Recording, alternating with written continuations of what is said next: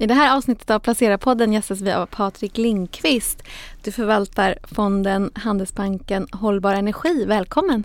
Tack så mycket. Det var tre år sedan du var här sist. Mm. Eh, och vad ska man säga, läget kan väl nästan inte vara mer annorlunda. Det är framförallt två saker som har hänt. Då var vi en extrem ESG-flödeshås och vi hade minusränta. Eh, nu ser läget ganska annorlunda ut. Det har flutit mycket vatten under broarna sen sist. Vad skulle du säga som präglar marknaden för dig nu? Mm. Naturligtvis, så, precis som du säger, så menar, då hade vi minusränta, inget som jag läste om när jag pluggade. Och nu har vi en ränta som kanske är lite mer normal. Och den där anpassningen har ju naturligtvis varit, det är en utmaning för den här typen av bolag. De är kapitalintensiva. Det är oftast unga bolag som kanske inte har en stor balansräkning att ta ifrån. För vad investerar du i? Vi börjar där. Just det. Nej, fonden är ju, vi investerar i, bara i eh, bolag som minskar klimatpåverkan via sina tjänster eller sina produkter. Eh, så det är egentligen det fokuset vi har och man kan ju alltid fundera för varför bara det fokuset. Eh, men enkelt uttryckt så är det det område som eh, växer, som måste växa. Det är egentligen det enda område som måste växa och det har inte förändrats. Om man tittar på, ja men hur var det för tre år sedan så är det precis samma sak. Det här är ett område som måste växa 3 till 5 gånger snabbare än BNP. Och det finns inget annat område som måste växa. Eh, och det, det har inte förändrats i sig. Men räntenivåerna naturligtvis eh, är högre idag. Och då kan en vän av ordning fundera lite grann, har det liksom dödat den här affärsmodellen då eh, i någon mening? Och där vill jag nog vara väldigt tydlig med att säga att trots vad aktiekurserna indikerar så är det faktiskt inte så utan det är nog till och med snarare tvärtom. Att idag eh, är lönsamheten på väldigt många projekt, inte i alla nischer men i många projekt faktiskt bättre än den var för tre år sedan.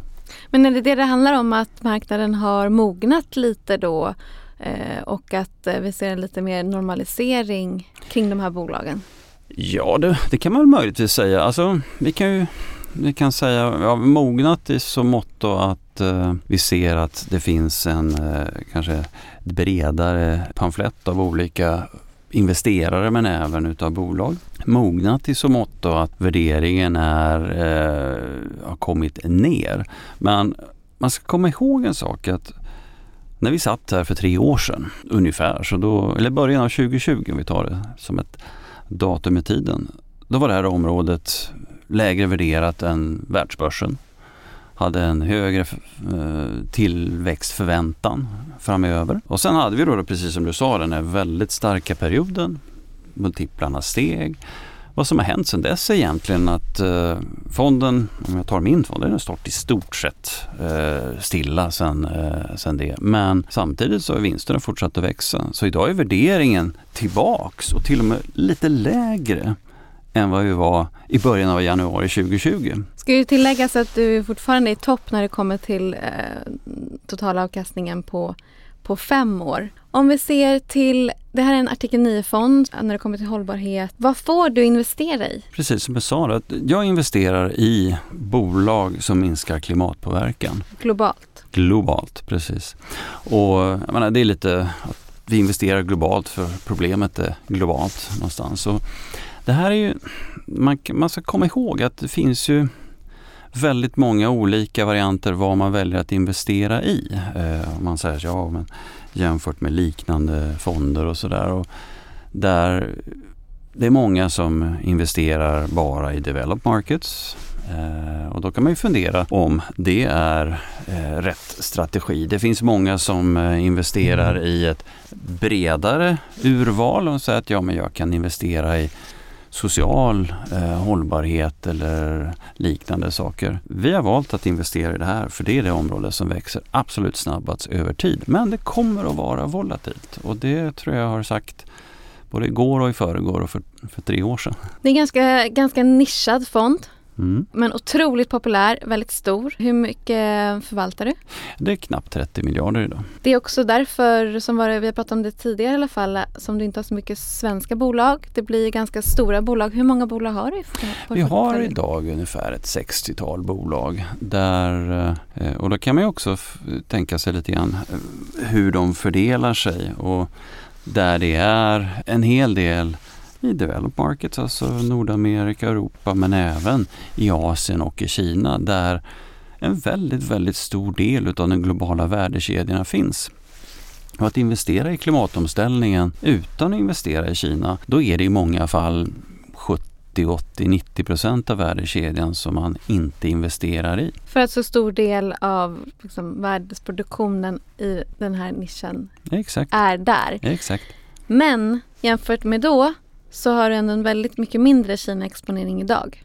Exakt, och det är ju naturligtvis lite det fotarbetet som vi försöker göra dagligdags. Så att, eh, vi har ju sett, eh, menar, den geopolitiska riskpremien har ju skruvats upp. Det är bara att räntenivån har gått upp utan utöver det så har du en, en form av geopolitisk riskpremie, vilket jag kan se i värdering av kinesiska eh, bolag. Även om vinsterna klarar sig bättre så går kurserna överlag har gått lite sämre. Det som du har investerat mer i jämfört med då för tre år sedan det är laxbolag. Kan du berätta lite om det? Just det, precis. Man kan nog säga så här att det, laxbolagen har klarat sig lite bättre överlag än, äh, än många av de andra segmenten.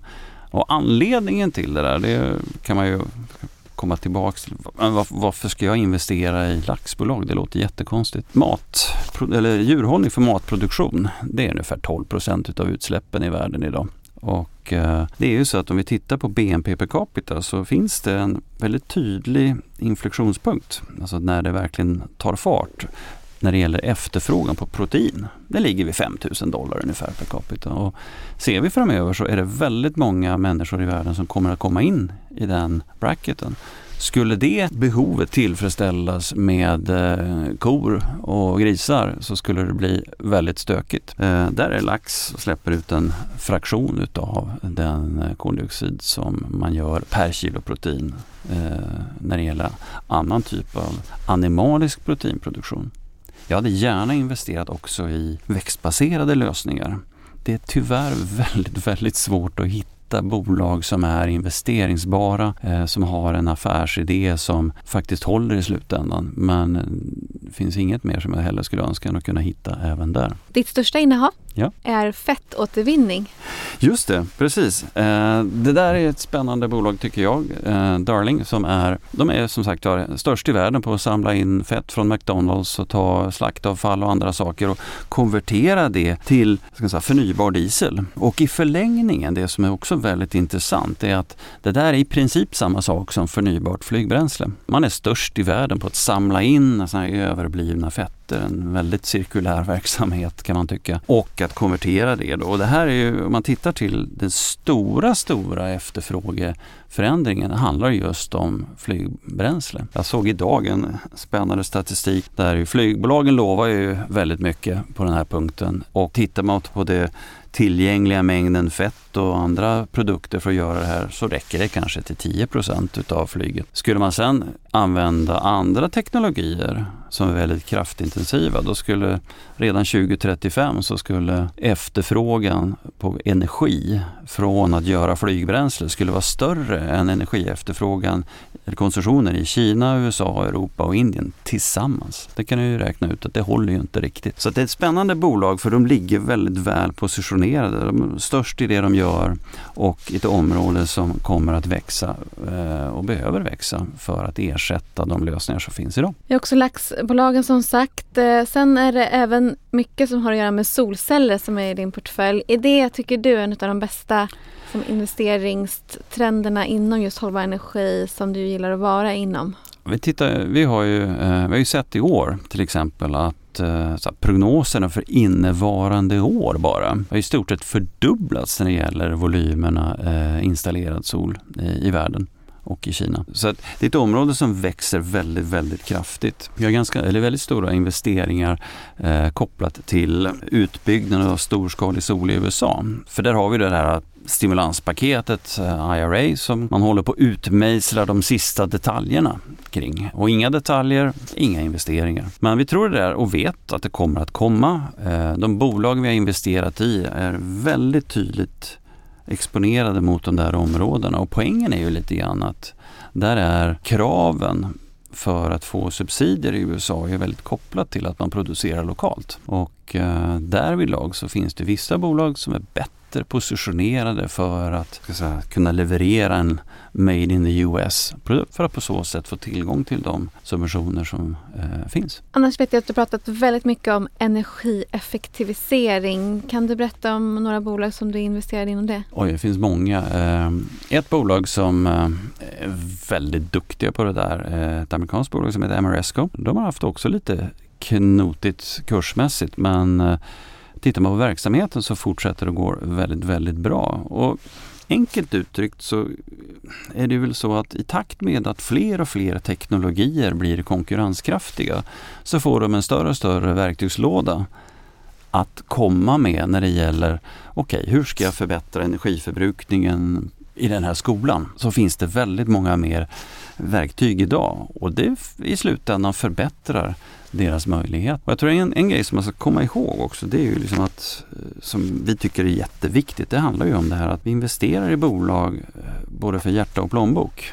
Ja, de ska göra bra för klimatet och det är ett krav på att bolagen gör det för att vi ska investera i dem. Men det måste också vara konkurrenskraftiga verksamheter som faktiskt eh, antingen idag eller i alla fall inom en nära framtid kan spöa existerande alternativ egentligen. Och utifrån det då, som vi sa tidigare, det var ju en, en väldigt hås förut, det var väldigt höga P-tal men vad jag ser nu så har ju värderingen kommit ner rejält. Hur ser du på värdering och hur mycket vikt lägger du vid det? Absolut, det är jätteviktigt. Men finns det ett krav på att de måste vara lönsamma då, till exempel? Nej, inte i alla. Inte, inte i det här att det ska vara lönsamt idag. Det jag försökte säga var att det ska vara en konkurrenskraftig eh, teknik. teknik Eh, sen kan det vara så att det kostar att skala upp den, det kostar att växa. Eh, och så, så att i, men just att tekniken ska vara konkurrenskraftig, kanske inte bara idag men i alla fall inom en eh, ett par års perspektiv i alla fall. Det ska finnas en möjlighet att man kan ta sig fram till ett läge där man klarar att spöa saker och ting utan subventioner. Och är du, eh, ibland pratar man ju om hackar och spade, en liten klyscha, men om vi tänker till exempel på solceller, pratar Kina, vi kan ju prata om att man har väldigt stora subventioner till exempel, lönsamheten kanske går ner på vissa produkter. Vill du hellre då eh, jobba med någon, någon form av underleverantör till till exempel solcellsbranschen än att vara just liksom, investerad i de som gör produkterna? Både och egentligen. Eh, det beror lite grann på mm, så säga, var man är i cykeln men framförallt så handlar det om hur pass väl man kan skydda den marknad man är i. Är det så att det är en commodity, ja då, ska nog inte, då vill vi inte vara där över tid. Vi kanske kan vara där tillfälligt för vi tror att efterfrågan eh, kommer att vida överstiga utbudet. Ja men då är det kanske ganska bra. Men överlag så letar vi efter bolag som eh, säga, kan ha någon form utav eh, Eh, konkurrensfördel som man kan försvara. Men jag vill komma tillbaka till det där du sa om värdering eh, och just hur värderingen idag är faktiskt lägre än vad den var 2020 i början på året. Och då kan man ju fundera lite grann, givet den kursutvecklingen, hur ser den fundamentala förutsättningarna ut idag jämfört med då? För på något sätt så säger ja men okej nu har jag möjlighet att investera i det här eller om jag äger det så äger jag det faktiskt till samma multiplar som det var då, innan den här jätterusningen. Och då kan man konstatera att politiskt sett så har ju både Europa och USA framförallt via IRA men även Kina lyft fram eh, sina ambitioner och ökat dem markant. Sen handlar det om att få tummen ur och översätta det här i lagar och regler. Det har gått trögare i USA än vad jag trott. Och det kan vara en bidragande faktor. Men politiken är väl bra. Vi satt ju här på valdagen då för tre år sedan ska Just tilläggas. det, just det, det gjorde vi. Det blev eh, ju Biden eh, men det, du är lite, tycker inte riktigt att det har visat sig då i, i detaljerna som du sa? Nej, inte i, i, detaljerna. Men man kan säga så här, det har ju visat sig för att de har ju förflyttat sig från längst bak i bussen till längst fram. De har det största och tydligaste och enklaste paketet som är redan beslutat. Men vad som händer egentligen det är att det är de små, små detaljerna som gör det. Eh, du behöver ha ett viss andel av din kostnad som ska vara lokalt producerad. Och det gäller att veta om du räknar in skruvarna, muttrarna och, och, och de där definitionerna, de är otroligt viktiga. Förklarar du inte det, ja men då ska ditt solkraftverk stå där och, och, och tuffa i 30 år till en kostnad som kanske är 10-20% högre. Det blir mycket, mycket sämre avkastning så det är helt naturligt att de tar det lite piano och säger att ja, men jag avvaktar tills jag vet vad som gäller. Och just de där detaljerna har varit lite sega att få till stånd. Men det handlar inte om om och hur utan det är bara när. Andra trender, det finns ju många trender inom det här. Eh, till exempel elektrifiering, det finns vindkraft, energilagring. Vad tycker du är mest intressant just nu ut, utöver det vi redan pratat om? Eh, alltså vi tycker ju att, vi tar elektrifiering överlag är ju ett, eh, ett ett område som är väldigt, väldigt brett. Det handlar ju om att minska energiförbrukningen naturligtvis, det vill säga att effektivisera motorer och vad det nu kan vara. Det är ena delen. Men sen handlar det också, och de sitter ihop de här energilagring och elektrifiering för att i takt med att vi får mer vind och sol så ökar volatiliteten i, i näten och då behöver vi dels koppla upp näten på ett större sätt så vi kan plocka ström från någon annanstans där det blåser om man ska göra det enkelt. Men också att sätta eh, batterier på olika ställen i nätet för att kompensera för de svängningarna. Så att elektrifieringen och förnybar energi driver också krav på energilagring i näten och inte bara i elbilarna. Vi, så vi ser ju inte på energilagring som en elbilsgrej eller en nätgrej utan det är ett område som är väldigt väl sammanflätat. Så jag tycker det, är super, super spännande. Och eh, tittar vi på det andra som är viktigt om man jämför med 2020 det är ju hur ser economics ut? Alltså kostnaderna för att tillverka sol och vind 20-25% lägre medan fossila alternativen är dyrare. Så det är bra. Men tittar du på elpriserna de är mycket högre. Så tillverkar du förnybar energi med lägre kost så blir det en ännu bättre economics trots högre räntor. Och sen i slutändan, titta på elbilar så är ju om man tittar på totalkostnaden per kilometer så är det faktiskt billigare i alla regioner idag att köra elbil. Och hur är det med råvaruexponeringen då? Jag vet att du mm. tidigare varit investerad i litium, det är du fortfarande Precis. va? Ja, vi har lite grann, vi har dragit ner den, vi har mer än dragit ner den med 60-70 procent. Eh, enkelt uttryckt för att eh, priserna drog iväg till en eh, nästan ohållbart hög nivå. Idag har de kommit ner från 70 000 dollar per ton till 20 ungefär. kan man tycka är ett jätteras. Men då ska man komma ihåg att det bolaget vi investerar i, de producerar till en kostnad på typ 4 000 dollar. Så att de tjänar rätt bra med pengar även här. Och här är ju strategin mycket att titta på de som för litium är strukturellt underskott närmaste tio åren. Det finns i jordskorpan men att man ska få upp det. Och då gäller det att titta på de som är low cost producer, de som har verkligen fått ordning på sin hållbarhetsarbete och de som också har ett kassaflöde så de kan generera cash för att växa. För det ser vi som en bristvara i framförallt det här segmentet. Men jag har minskat det och det är lite grann av timingskäl. Men strukturellt sett så kommer vi att finnas där. Vad har du ökat i på senare tid? Oj, vi har ökat exponeringen framförallt mot då IRA, det amerikanska stimulanspaketet. Eh, det inom sol bland annat. Vi har ökat... Ingen i, vind där? Eh, nej, vind har varit lite knepigare, eller är knepigare av den enkla anledningen att eh, där är tillståndsprocesserna fortfarande en utmaning i Europa. I USA så handlar det mer om tiden det tar för att koppla upp eh, nya parker för att där har inte riktigt elbolagen fått eh, ihop sin verksamhet när det gäller nya inkopplingspunkter. Men vi har, en, vi har absolut eh, bolag i det där och vi det är egentligen de som är mer etablerade som faktiskt gör rätt saker på rätt sätt. Eh, till skillnad från vissa bolag som lovar att sälja el till ett visst pris och sen så säkrar man inte sina kostnader och då, då klämmer man sig obönhörligt i slutändan, speciellt i stigande räntor och en inflationistisk miljö. På senare tid har vi väl ändå haft sjunkande elpriser. Eh, är det någonting som gör någon skillnad för dina investeringar? Ja, man ska komma ihåg sjunkande från vilken nivå egentligen. Alltså man tittar, Väldigt höga var de ju såklart. Extremt höga, det vet vi ju alla.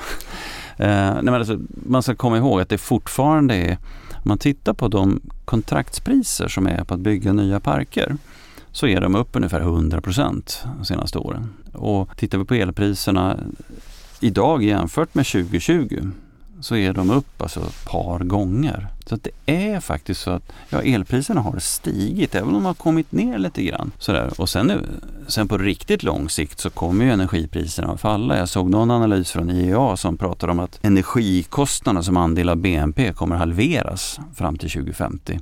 Just för att vind och sol är över tid väldigt billigt. För att vi inte ska prata om att det är lite mer demokratiskt än att eh, säga, köpa fossila bränslen. Som vi var inne på det tidigare, fonden är väldigt stor. Är det svårt att hitta? Jag tänker att det är ganska ofta innovativa bolag som du investerar i. Är det, är det liksom, känner du lite att det är svårt för att fonden helt enkelt är så stor? Nej, jag tycker faktiskt inte det. Man kan väl säga så här att eh, mitt i brinnande jättehåsen 2020 och 2021 när fonden var ännu större, då var det en liten utmaning. Men vad som har hänt, lite som du var inne på, att vi, ja, men det har hänt rätt mycket när det gäller mognaden i bolagen, men också antalet bolag har hänt en hel del. Plus så att det, så det kom, tillkommer ju bolag hela tiden. Plus att vi också, för det här är ju ingenting som du kan eh, screena det till och eh, en del vill använda AI-verktyg för att hitta saker och ting. Men i det här fallet så är det, handlar det väldigt mycket om, att, eh, om bottom-up work och göra det på ett strukturerat sätt. Så att jag upplever inte att det är i sig ett jätteproblem. Du har gått bättre än eh, Clean Energy Index som är ditt jämförelseindex. Men det är ganska stor spridning om man tittar på hur de olika hållbara energifonderna har gått. Vad skulle du säga är det som utmärker just din fond? Jag kan, jag kan väl säga så här, eh, om vi börjar med geografin. Vår grundtanke är att koppla problemet lösningen av fonden. Och problemet, om vi tittar på det geografiskt, så är ju Kina den största utsläpparen. Man har dessutom en av de största delen i värdekedjorna. Så vi säger att ja, men då är det rimligt att ha någon form av investering i Kina eller i emerging markets. Eh, som du sa, den är mindre än vad det brukar vara. Det är en väldigt tydlig skillnad mellan vår fond och de andra. Och det har vi sagt, det här har vi sagt ja, sen jag började med fonden. Så det är ingenting som vi hittar på nu på sluttampen. Den andra har att göra med det här med att investera i lösningarna. Där vi, alltså vi har, om man tittar ner på detaljnivå så eh, vi har väl och jämför med liknande fonder i Morningstar-utbudet till exempel så är det, vi har en väldigt stora investeringar i bolag som gör utrustning för förnybar energi, för sådant som tillverkar förnybar energi. Mycket, mycket mer än de andra. Däremot det vi inte har, vi har kanske när det gäller halvledarbranschen så har vi väldigt specifika investeringar mot silikon-kiselkarbid eh, äh, eh, som är en, ska säga, en energieffektiv lösning för att omvandla ström. Eh, Tittar vi på våra konkurrenter så, eller på liknande fonder så har de kanske 50, upp till 50-60 procent inom den typen av investeringar. Så att vi investerar i lösningarna och vi tittar på det efter vilka teknologier som enligt eh, IEA och andra behövs. Och det, men det jag vill säga det är ju inte att det vill inte vara fel men däremot eh, vi tycker att eller det sättet som vi tänker. Så här investerar vi för det här är över tid det som kommer att behövas. Det tror jag är viktigt. Och om man då ser till Europa, Green Deal, eh, det händer väldigt mycket. Även koldioxidtullar till exempel. Eh, vad tycker du är mest intressant här i vår del av världen? Börja med Europa så tror jag att eh, vi har eh, vi är olympiska mästare i höga ambitioner det gäller utsläpp. Däremot så är jag inte säker på att vi ens får med gärdsgårdsserien när det gäller att genomförandet. Eh, som det är idag så är det tyvärr, om man tittar på, på övergripande nivå, så är det väldigt mycket ett lapptäcke och väldigt många saker som är fortfarande i politiska ambitionshörnet. Att få dem hela vägen ner till detaljerade regler.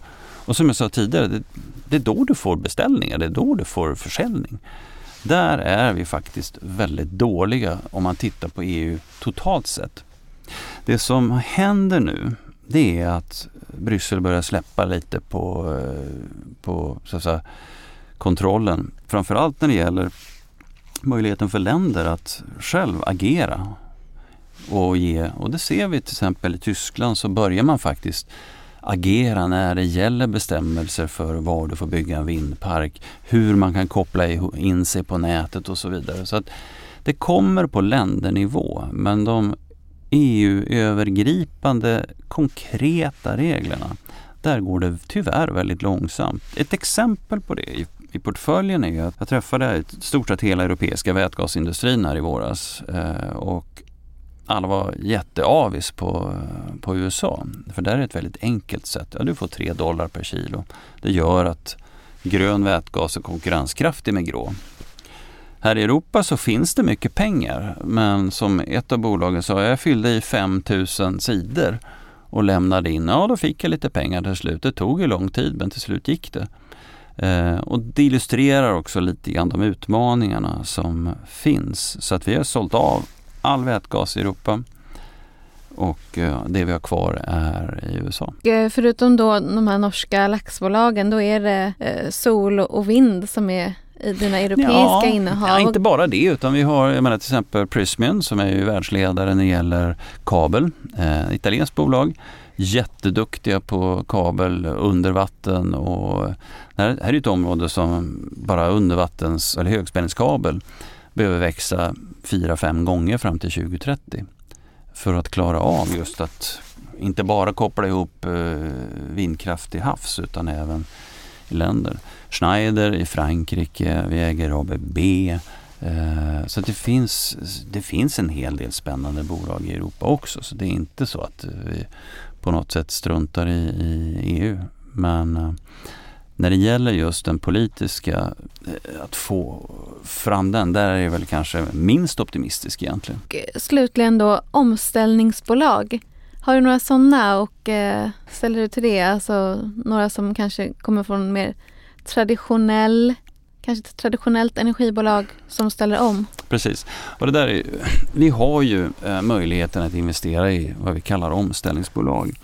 Vi har ju valt att vara väldigt restriktiva med vad som räknas som ett sånt. Eh, om man gör det lite enkelt så ska jag säga att halva verksamheten ska vara grön, om man gör det, eh, uttrycker det så. Och alla investeringar ska vara åt det gröna hållet. Och det är ju egentligen för att jag vill undvika att ens komma i närheten utav det som eh, är ju lite halvpoppis idag med greenwashing. Eh, vi vill försöka verkligen undvika det. Så att vi, vi kommer aldrig att hoppa på Equinor till exempel i Norge som börjar investera i vindkraft och sånt och det är väl bra. Men det är också problematiskt eh, eftersom Equinors avkastningskrav på vindparker är extremt lågt. Jag vill inte investera i bolag som i princip bygger vindkraft subventionerat utav olja. Det är faktiskt inte tror jag det är som mina investerare förväntar sig. Det som jag tycker är viktigt, vi har berört det lite grann, det är ju egentligen det här, men hur ska jag tänka nu framöver? Och det tror jag är väldigt viktigt att ta med sig, för nu är vi liksom värderingsmässigt tillbaks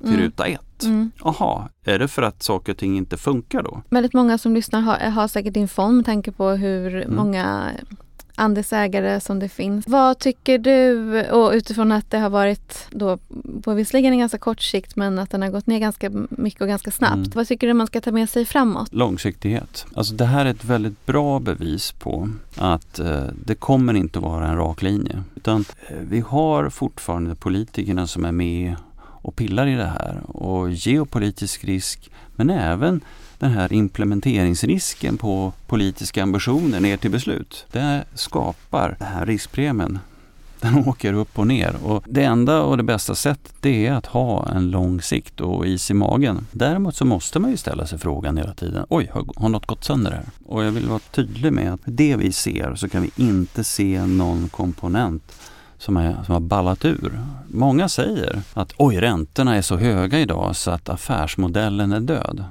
Jag vill vara tydlig med, och jag har pratat med kanske 30-tal olika producenter utav eh, förnybar energi runt hela världen. Och det är ingen som säger att affärsmodellen är död. De tjänar bättre pengar idag än vad de, avkastningsmässigt än vad de gjorde tidigare. Och det är viktigt att komma ihåg för att grejerna är billigare, elpriset är högre. Tack så mycket för att du kom hit Patrik Lindqvist. Tack så mycket.